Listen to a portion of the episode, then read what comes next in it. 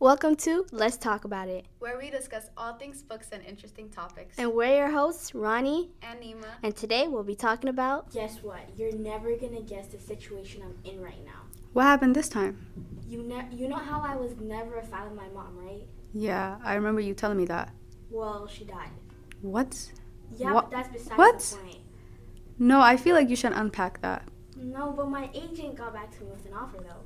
You have an agent? Yeah, I'm a writer, remember? Oh, yeah, my mistake.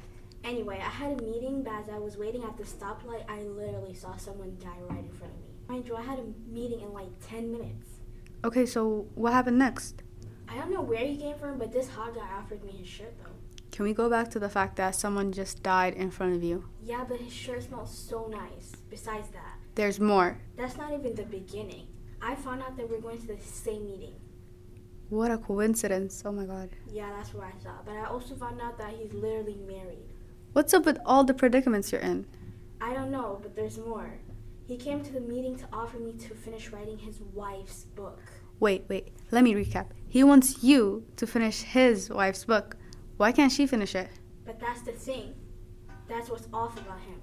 He just won't say. Honest advice run.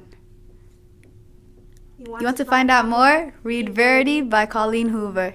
This is Ronnie, This was Nima. and this is Let's talk about it.